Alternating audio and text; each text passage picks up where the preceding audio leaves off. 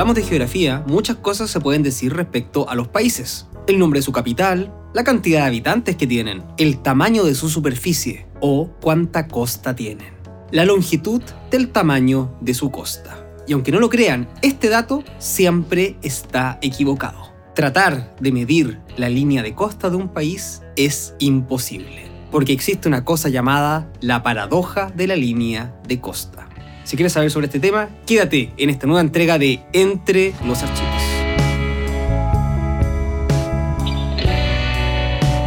¿Qué tal gente? Bienvenidos y bienvenidas a esta nueva entrega de Entre los Archivos, reunidos en este capítulo para hablar sobre un extraño fenómeno geográfico que conocemos como la paradoja de la línea de costa. Antes de comenzar, obviamente te voy a invitar a que te suscribas a este canal. Así no te perderás de nada y ayudarás a que este canal siga creciendo.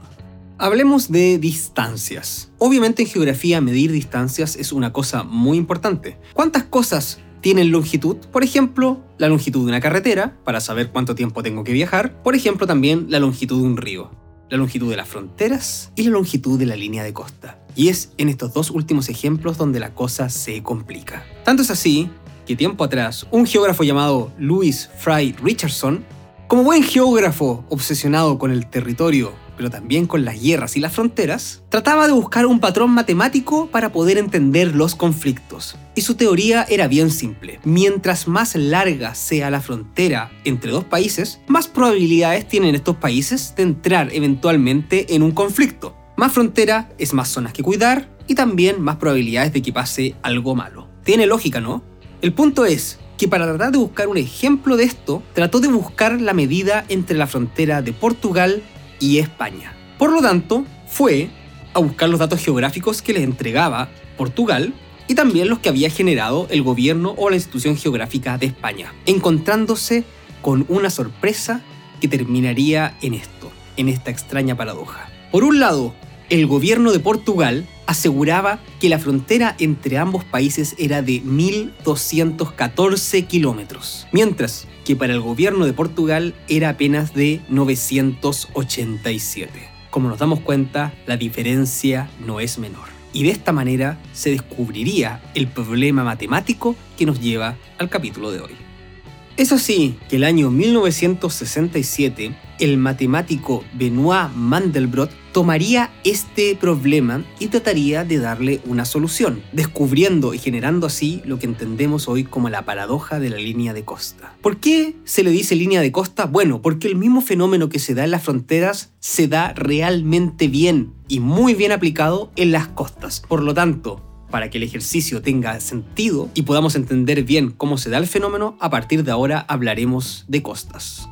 Benoit Mandelbrot trató de medir la costa de Gran Bretaña. De hecho, el paper donde publicó esto se llama exactamente así, cuánto mide la costa de Gran Bretaña. Y la conclusión a la que llegó en un principio era bastante lógica y simple. Dependía, obviamente, de la precisión con la que se midiera algo, el resultado que se iba a obtener. Nos suena lógico a todos, ¿no? Hablemos de cómo se miden la longitud de los objetos en la vida real. Si yo necesito medir algo, agarro un instrumento de medición. Y ese instrumento de medición puede ser una wincha o una regla. Característica que tienen en común estos dos objetos es que ambos son rectos. Entonces, para medir un trozo recto de algo, simplemente tengo que agarrar una regla o instrumento de medición y medir desde principio a fin. Así de simple.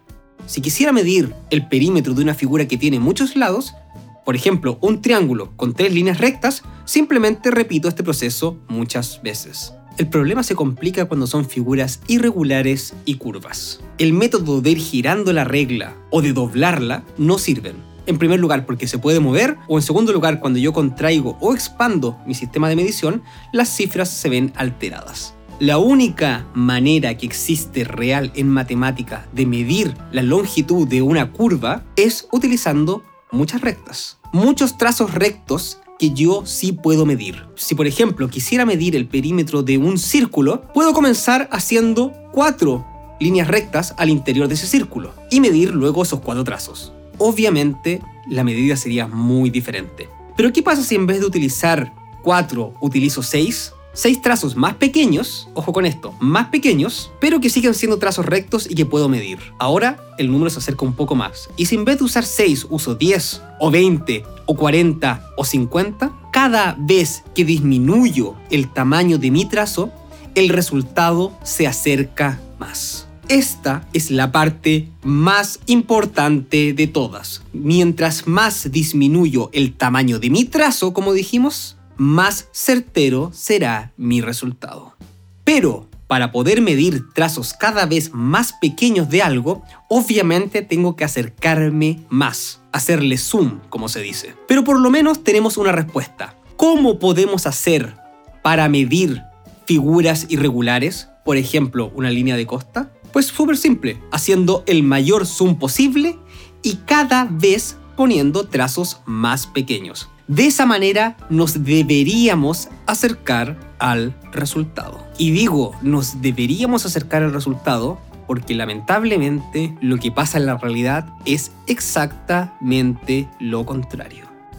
Como dijimos, y es importante repetirlo, en una figura convencional, mientras más pequeño sea el trazo, más me acerco al resultado final. Por lo tanto, voy aumentando mi precisión en números decimales. Con un trazo de un tamaño determinado tengo un decimal correcto. Con un trazo más pequeño podré tener dos decimales correctos. El primero no cambia, porque ya era correcto. Con un trazo aún más pequeño podré tener 3, 4, 5, 6 decimales correctos. Pero la cifra inicial, la que es correcta, no cambia. Ese es el principio que sustenta la medición de figuras convencionales. Trazos más pequeños, más me acerco al resultado. Pero lamentablemente, cuando Mandelbrot trató de aplicar esto a la medición de costas, se encontró con un resultado totalmente diferente. Mientras más pequeños fueran los trazos, mientras más zoom yo hiciera y más detalle tuviera para hacer mediciones más precisas, el resultado no es que se acercara a mi medición anterior dándole más precisión, sino que al revés, se empezaba a alejar. Y mientras más zoom yo hacía,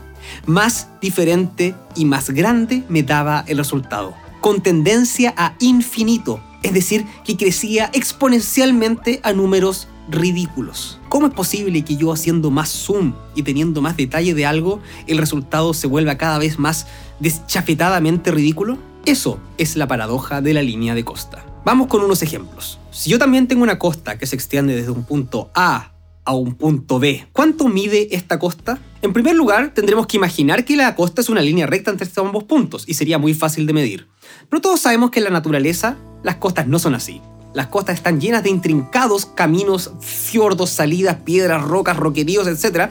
Y por lo tanto tienen una figura irregular. Y por lo tanto, mientras más irregular sea la forma de la costa, más tramos tendrá que se podrán ser medidos y por lo tanto más larga será la longitud de la línea de costa. Vamos entonces con estos dos ejemplos. ¿Qué línea de costa es o puede ser más larga? ¿Esta que separan dos puntos que están a una distancia bastante separadas?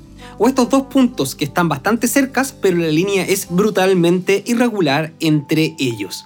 ¿Cuál de estas dos líneas es más larga? Nuevamente, simplemente para saberlo, hay que medirlas. Y si la irregularidad o los trazos rectos que se puedan medir dentro de esta irregularidad de los dos puntos que están más cerca es más largo que la línea larga, la costa de este país, que aparenta tener poca costa, seguirá siendo una costa más grande que la de los otros países. Pero ahí no está el problema, porque nuevamente caemos en lo mismo. Para saber la longitud de una línea de costa irregular, simplemente hay que medirla. Y mientras más zoom yo haga, mejor debería poder medirla, ¿no? El problema recae en los fractales, descubiertos y descritos por el mismo Mandelbrot.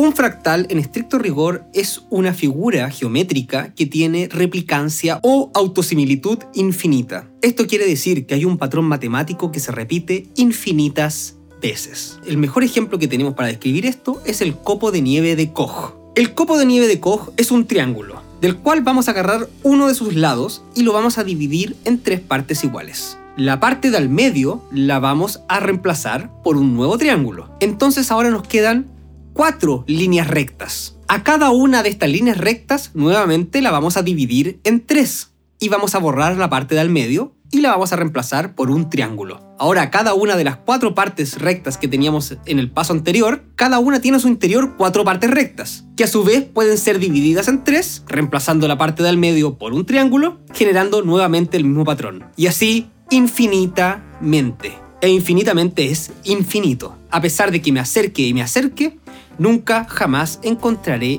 un final a este patrón. ¿Qué es un fractal entonces? En estricto rigor, un fractal es una figura geométrica que tiene una superficie o área limitada, no infinita, pero su perímetro sí es infinito. Aunque parezca extraño, porque no nos cabe en la cabeza cómo algo con perímetro infinito, su interior sí es finito, los fractales lo son. Incluso más raro que eso, la dimensión de los fractales, un fractal no es ni una figura de dos dimensiones ni de tres dimensiones.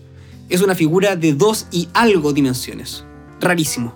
Lo importante de un fractal es entender la propiedad que tienen ellos de que más zoom le hago yo, más me acerco para ver los detalles, la figura no se simplifica, sino por el contrario, se complica cada vez más. Entonces los fractales son una figura con un área limitada, con un perímetro infinito. ¿Sabes qué más es infinito? La cantidad de entretención que podrás encontrar en Simplemente tipea en tu computador o celular estudiosneverland.com o si no, también descarga nuestras aplicaciones disponibles para Android y iPhone. ¿Y qué encontrarás en estudiosneverland.com además de infinita entretención? Te cuento, especiales de película, nuestros envíos mensuales, nuestro programa de responder preguntas para tener contacto directo con la comunidad, especiales de viaje, de magia, de humor, de música y muchas otras cosas. Además, no olvidemos que Estudios Neverland es la casa productora que hace posible este video que estás viendo actualmente. Y si quieres fomentar a que siga existiendo, anda a estudiosnederland.com y suscríbete. Y en estricto rigor podemos decir que las costas tienen naturaleza fractal. Cuando yo veo la costa de un país desde lejos, desde muy arriba, tendrá una forma determinada. Pero mientras yo me acerco, empiezo a ver cada vez más detalles y si me acerco más y más y cada vez más, esto solamente será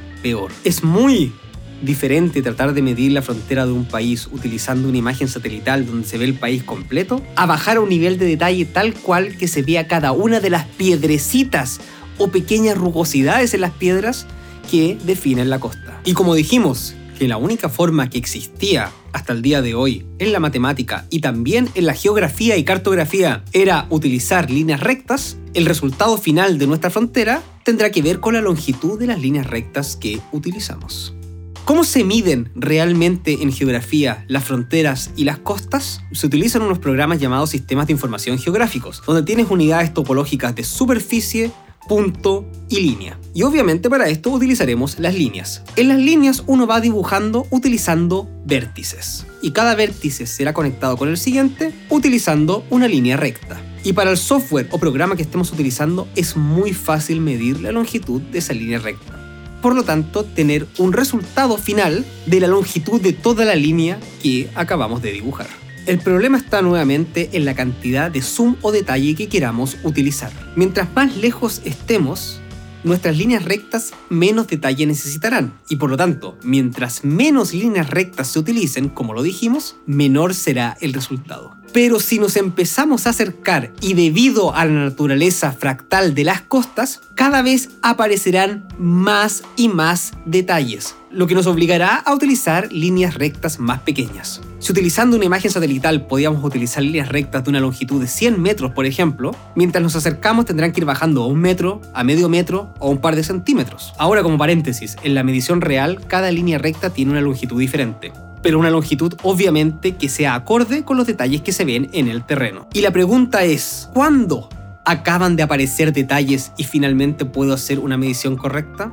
Y la respuesta es, lamentablemente, nunca. Debido a la naturaleza fractal de las líneas de costas, los detalles son infinitos. Me puedo acercar y acercar y acercar. Una isla cuenta como isla, cuenta como línea de costa, se puede medir. Pero una pequeña piedra del porte de una moneda que asoma mar afuera cuenta como línea de costa? Si estamos mirando con suficiente detalle, debería contar.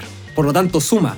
¿Y ustedes se imaginan cuántas de esas piedras hay alrededor de una costa de un país? Son tantos miles de millones que solamente midiendo esas piedras, ya mi país podría tener una costa más grande que el mundo entero. De esta manera nos ocurre nuestro problema. ¿Qué se entiende o qué se podría definir realmente como la cantidad de costa que tiene un país? Porque si medimos la longitud del límite de la Tierra expuesta fuera del mar con el mar, nos damos cuenta que la medición será infinita. Y no tiene sentido para nada, menos para comparar entre países, que la longitud sea infinita. Diferente es saber la longitud de la línea de costa para tener derechos del mar, para saber cuánto es el tamaño de tu zona económica exclusiva que quieres explotar, para diferentes cosas. Todo eso sí es medible y todo eso sí es real. Y obviamente el resultado será diferente para la costa de Ecuador, por ejemplo, que para la costa de Chile. Pero eso si tratamos de áreas, de superficies.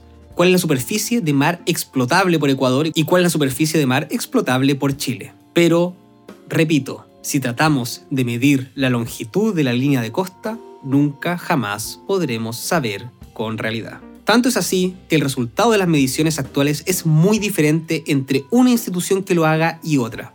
Realmente diferentes y también entre países. No hay lugar alguna duda que por culpa del archipiélago ártico, Canadá es el país con la longitud de costa más grande. Pero en algunos rankings, el país que lo sigue es Noruega, un país bastante pequeño y si hablamos de diferencia de latitud, su costa no es muy grande. Pero al tener tanto fiordo, tanto canal, una costa tan rugosa, obviamente esta se multiplica casi infinitamente, llegando a ser el segundo país del mundo con la costa más larga. Cuando su acceso al mar real, que es lo que nos debería importar, no lo es. Muy diferente es entonces la longitud de la línea de costa, este valor que no significa nada, con el acceso real al mar. Y eso es otra cosa.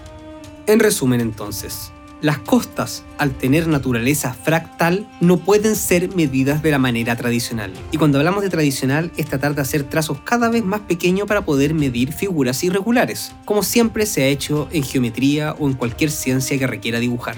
Lamentablemente las costas, mientras yo más zoom y detalle ponga, más larga y compleja se vuelve la figura. Llega un punto donde ya es mejor obviar los detalles y descartarlos porque si no mi resultado será tan ridículamente enorme que no me sirve para nada. Eso es lo que entendemos como la paradoja de la línea de costa. Si te gustó este contenido, no olvides comentar dejándome un comentario súper polémico. Este video no tiene nada de polémico, pero deja algo súper polémico en los comentarios o si no, mándame un gran abrazo y yo estaré feliz. Además, no olvides seguir y compartir. Nos vemos entonces en una próxima entrega de Entre los Archivos las cosas como son, no como te gustaría que fuesen.